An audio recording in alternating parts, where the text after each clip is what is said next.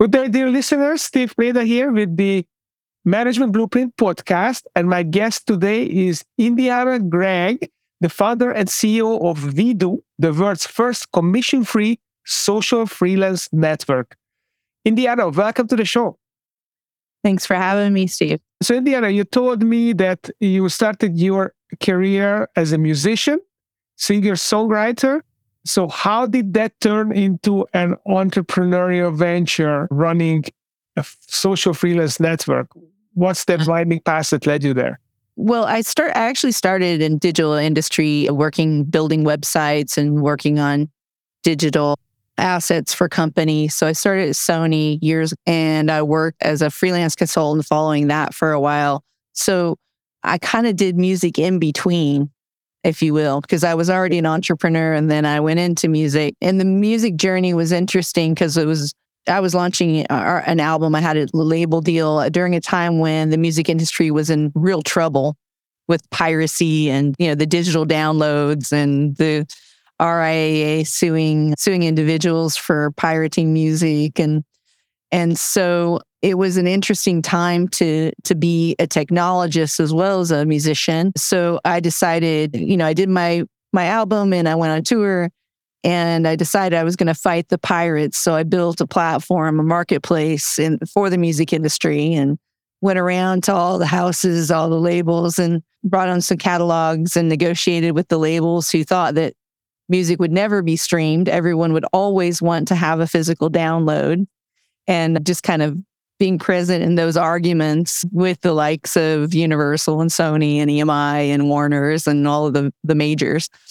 And fundamentally built out a platform for the industry with artists and labels and managers and licensors and sync people, publishers, etc.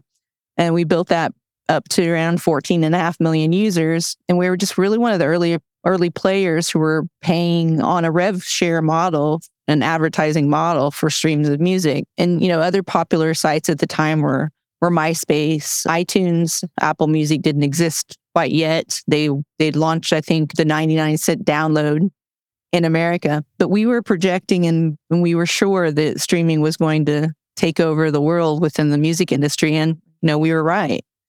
So it, it, that happened that way. And following that, I started a couple other companies. One was just a, a non-technical company, and and I became a consultant after that. And eventually, I had this idea of building WeDo to help solve a similar problem for the future of work, different but a very similar problem in the market where nothing exists to service a mass piece of market and that really is the the journey you know going from from various types of technologies and building things you know the music was kind of a detour that led me into probably what my passion my real passion is i love music don't get me wrong i loved being a musician but i didn't see it as a long-term goal mm-hmm. so i quickly found my place and building marketplaces and, and networks and building applications is really where my heart is. That's mm-hmm. what I love to do.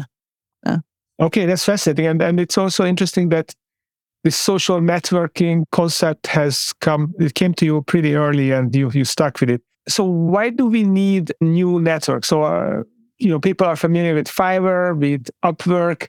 What's wrong with these networks? Well, the real problem for people in general is nobody wants to work for the man anymore. We've got a whole generation of millennials, XYZers, you know, coming up who who really want to have the freedom of flexibility to work where they want, when they want, how they want, and don't particularly care for the traditional nine to five or the industrial type of work that we've had over the last century. That's one of the issues. So sites like Upwork and Fiverr filled a gap for the freelance and independent worker, the self self-employed for a while. The issue with them is that they take major pieces of commission. So 20% on the first $500 you make per client. And that's frustrating. But not only that is they they keep they keep you in isolation in in the sense that there is no social infrastructure for that. And when you think about social networks like Facebook or Instagram or LinkedIn, they all have their niches. And there's a big hole in market for the self employed and the independent worker. And not only that, is the tools that they use tend to exploit them quite a bit by taking heavy percentages. So the hypotheses or the question that I was asking when I began to build this was how can we do this so that we level the playing field? We remove the hefty commissions, but we still create a profitable business that serves the society. And so removing the commission and, and creating a banking services or financial services application around it removes the need to charge people 20% of their income and you can make money through the payment gateway so that it's not a pay to play model. With Upwork, for example, you pay to play. Literally, you pay a monthly subscription to buy connects in order to generate leads to find people mm-hmm. that will hire you. And, and then, so after you've paid, you get your client, but then Upwork also takes a 20% of your income from that. And then they take money when you deposit that money into your bank account. So they're they're taking it three ways, and then they're charging their client that hired you a processing fee hmm. when they pay you by debit or credit card, and and so uh, uh, the freelancer is getting hit from all directions, and they still haven't paid their taxes yet.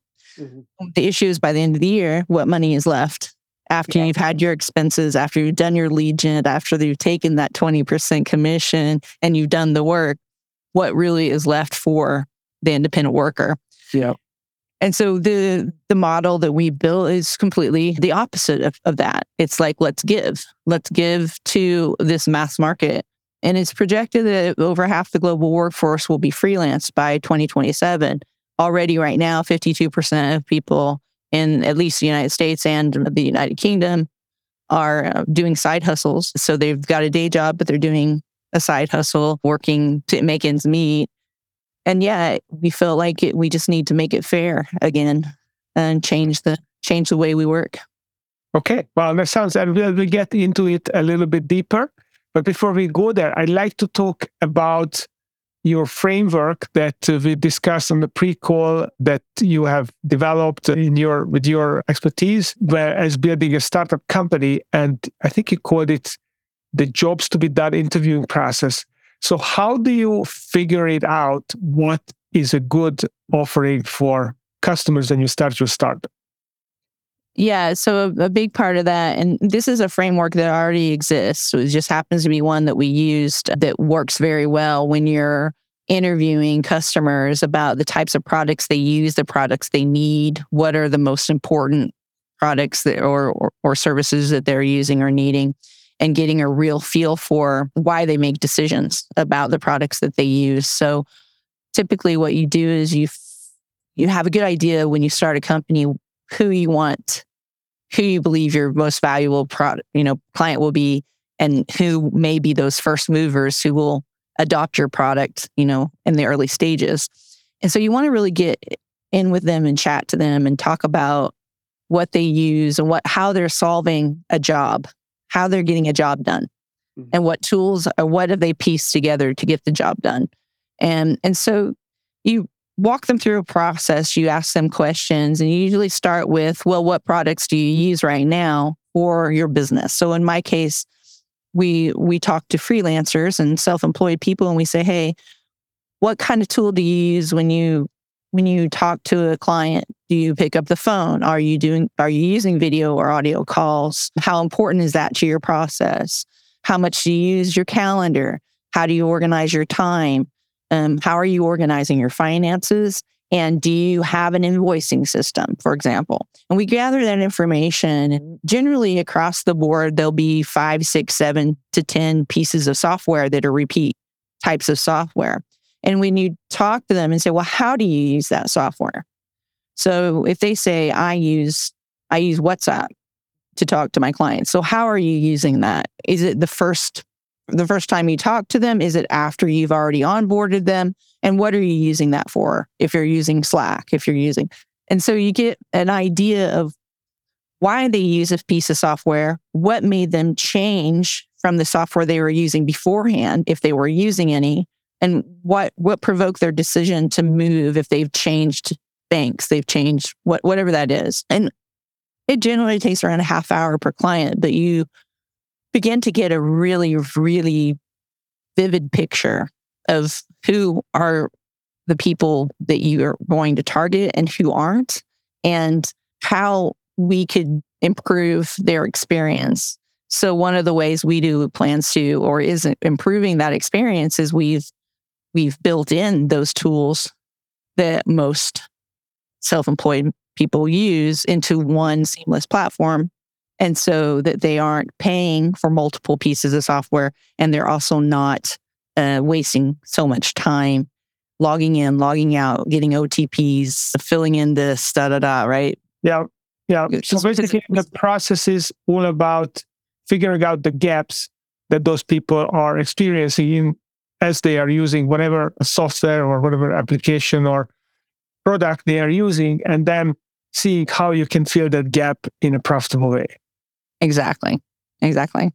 And ultimately you want to make it better more seamless save time save money save energy. Hmm. you know otherwise what problem are you solving? Yeah. because if there's already an existing possibility that they can smash something together themselves, why would they pay or why would they join something like, you know? Would they bother learning new system?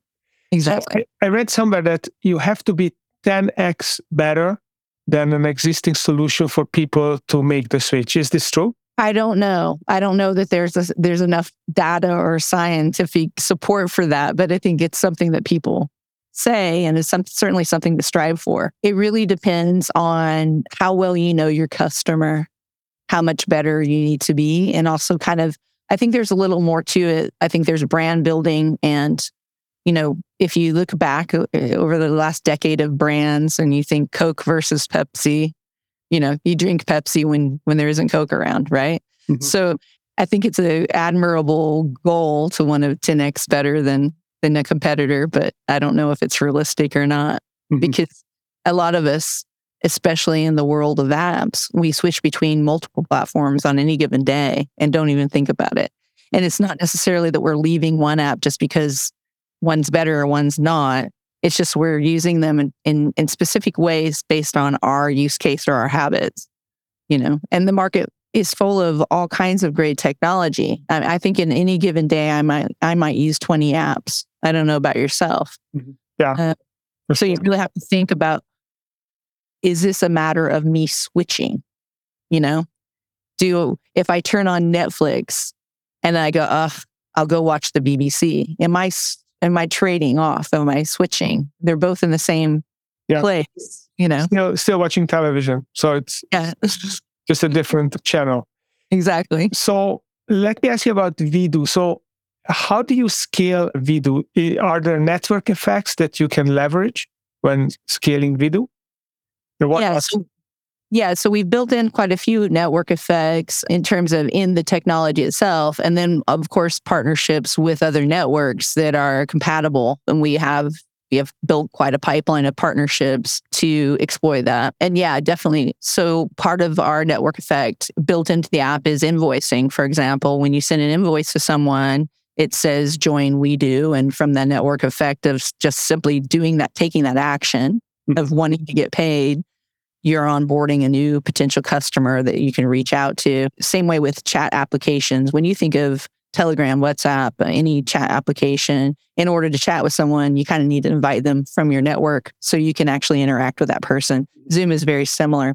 So there's inherent network effects built into our application, and those aren't the only ones, but that that kind of invite system that allows you to, you know, communicate within a social network is implicit to social networking, you know, in any case. Yeah. And and yeah, so uh, that's a really important piece. Obviously, traditional marketing, paid marketing, PR, the rest of it, aside from the multipliers of, of partnering with various networks, are all part of our go to market strategy and, and things that we're actively working on mm-hmm. to scale. Now, I'm really curious about you mentioned that you know the millennials and the Gen Zs they no longer want to work for the man or for the woman uh, if I want to be politically correct. They want to be work from wherever they want. So tell me a little bit about this concept of the digital nomad, being a d- digital nomad. And you know, I mean, you you're you're in Spain, right? Uh, uh, right now, and and you actually work live in London, or I think your LinkedIn profile is in London. So you are kind of being a very mobile person. So what are the pros and cons of being a digital nomad? Hmm. Well, I think one of the big pieces when someone does leave a job, whether it's forced upon them or it's part of the great resignation or or leaving any company is, you know, that that fixed 9 to 5 or that fixed situation where you have to go to an office can be cumbersome and humans don't necessarily work best just because they're in an office and they're being stared down by their boss or by their peers or whoever that is. So the concept of digital nomad is just being able to live anywhere you want. You know, maybe go live in Asia for a month and still be able to do your work. And we live in a day and age when it's not necessary to be in an office in order to be highly productive. And I think when you have tools that hold, that help the help leaders hold people accountable for their work. Because primarily the objective especially in technology companies is that you move forward and that you reach your you know your okrs or the kpis or whatever your goal was for that day that week that year that month quarter whatever. And so the concept of digital nomad is really to to be able to find places and spaces where you feel happy in your work that allow you to be more productive and the flexibility to get the work done without clocking in or punching a time card. And that's really that's really all that is. And what we've seen is of course post COVID with all the layoffs of companies, people have had plenty of time to to sit back and think about their lives and think about what they're doing and the majority of the time you spend in your life as an adult until retirement is work. And so people are, the younger generations especially, but you see it in Gen X as well, are taking that opportunity to go explore and, and find their passion. And the freelance and gig economy and self employment is one avenue for that. As more and more companies lay off, these they're hiring consultants and, and freelance workers to replace those employees and those gap those skill gaps. I think it's also very interesting because it would allow you to become more expertise if you wanted to and be able to work fractionally across many companies without being locked into one particular roadmap for your career. So so let me share with you my recent experience with, with a couple of digital nomads and, and maybe that's an age thing. You know, I'm 55 years old, so maybe I'm looking at these things differently. But I definitely I, I had a weird experience. So I was looking for this uh, this digital someone to help with my websites, and I saw that the guy had a web, you know, was had a company in London, and you know, looked like a nice website, looked credible, and uh, you know, he showed the team and everything. And then I scheduled a call with that person, and he took the call from a hotel room, and I asked him, "Where are you?" He said, "I'm I'm in Thailand." So I immediately thought that okay, this guy is in in Bangkok so how much of his attention am I really going to get? Is he's get so much distractions there. He may just delegate my job to someone and he's not gonna be that into it. That was my impression. Maybe it was wrong. Now here's another call. Then I scheduled a call with someone who was supposedly in, in Vienna.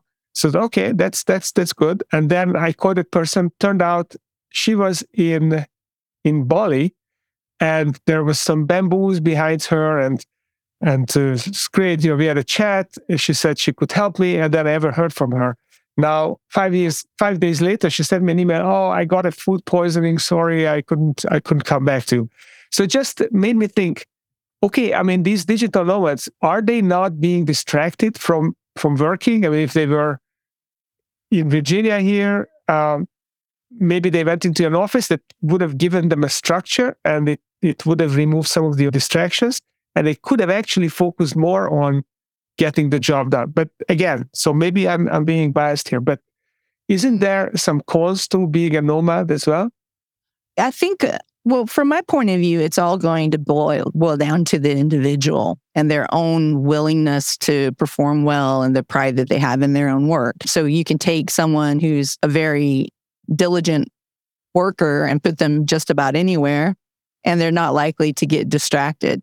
Having said that, we're also dealing with a generation who are constantly distracted. You know, ADHD, ADHD is like not an acronym that's like so like part of the like social you know, awareness at the moment. Everybody's got it somehow. And so, you know, you're just as you're just as likely to be distracted if you're in your home or in an office.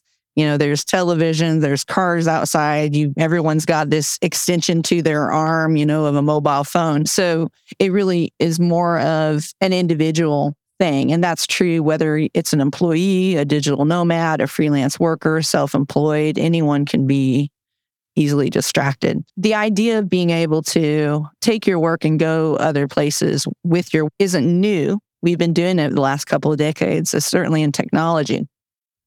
For me, if I know I'm going to be somewhere a couple a couple weeks, I'm more likely to set up like a, a desk in a hotel room, work, and then I, I'll plan my time so that weekend or evening, or maybe I work from 12 to 8 and in the morning as I'm doing something else and I'll create my routine. And it won't change my output because you dedicate most self-employed consultants or freelancers they know when they're zoned in and they know when it's time to not be zo- zoned in right? With employees they'll just you know oftentimes you'll have the period of work and then you'll notice a slump after lunchtime or whatever. You're just as well sending your employee home or off to you know off on a walk and say hey come back at 4 p.m when you're awake again right? Mm-hmm. And so we're humans and we all have a bi- biological clock and we all have habits and we all have like a propensity or an ability to to keep focused for a period of time. And I think flexibility in the workforce makes sense because you know when you best perform and there's a lot of there's a lot of variances depending on when you sleep, when you wake up, yeah, what how you eat, whatever. And and so I don't see the the argument of distraction being an issue. I think that it's just the way if you get used to being a digital nomad and every month you're in a new place, you form those habits if you want to be able to make money, please your clients and get, you know, and and grow your grow your business, right? Yeah. Yeah. So you may get you may get a slacker or two, but that's true of everywhere. Uh, yeah, that's that's, it's just maybe it's just a, a recency bias. So I before we wrap up, I have another question which just came to me as we were talking here. So, one of the things that I think is challenging if I go on Upwork or Fiverr, one of the challenging aspects is that uh, how do I find someone that I think would be a good person for me? I can read the reviews, but you know they are biased to some degree. It also depends on the person how diligently they are weeding out the the bad reviews or how they hustle for the good reviews. So it's it's hard to know. However, when you're a social network like LinkedIn, you see what the people po- what those people posting. You see a little bit about their lives, about their personality, their character. So I wonder whether WeDo helps with that by being a social network, whether this aspect is more prevalent there and that you can actually see the individuals behind the nomads. Yeah, I think, you know, social media does reveal and help you identify characteristics, opinions, the way someone handles themselves, etc. And I think that is a really important piece. The second piece with we do is that we do KYC and KYB on everyone who joins the platform because it's inherent to being a fintech. So, you know, if we're going to issue you a debit card and a bank account, then we need to know that you're really Joe Smith, right? Or you're really Steve Preda, right? Let's know your client. KYC, know your client. Yeah, know your client, know know know your business. Uh-huh. And so uh, both of those aspects generate a lot more diligence for you in any case. And then, of course, inherent in the social network, a social media, it means you can go and explore who that person is on other platforms. And there's no reason not to because we're not trying to take 20% of that of that investor's income. Right. On Upwork, you don't even get a last name of the person until after you've engaged with them. And so therefore you don't have as much scope to do any diligence and it becomes time consuming and, and cumbersome.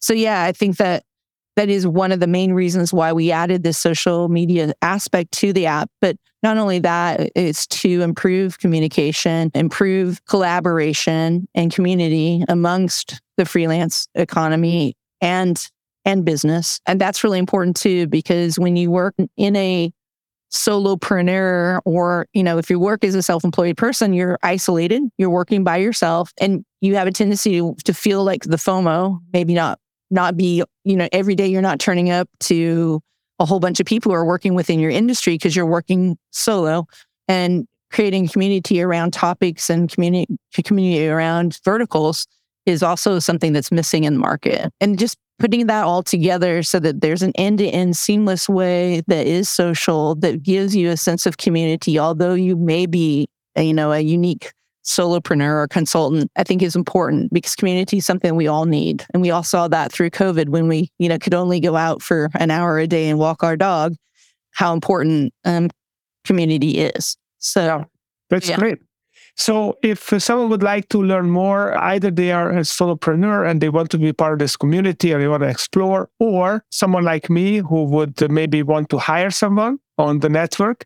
So, how do we get to you know get to find things out? What's the most effective and efficient way of, of connecting with WeDo and also with you? Yeah, well, go check out wedo.ai. That's the website. We do W E D wedo.ai, but you can download the app on iOS and Android. We just we've just launched. We've got around 2,500 people on the app. It is a the type of application you need to invite people at the moment, you know, in order to interact with people. But we're really encouraging all the early adopters to come on and break it, and you know, so that's how. fantastic, fantastic. So Indiana Gregg, the CEO of WeDo, it's a new type of freelance social network. Um, I'm very curious. I'm going to log on and see if I can find a good web designer there right now. So Indiana, you're also on LinkedIn, Indiana Gregg. You can check her out on LinkedIn as well. Thank you very much. A very exciting venture. I, I wish you luck and thanks for sharing your perspective on this whole area of new world of work with us. Thank you. Thanks for having me, Steve.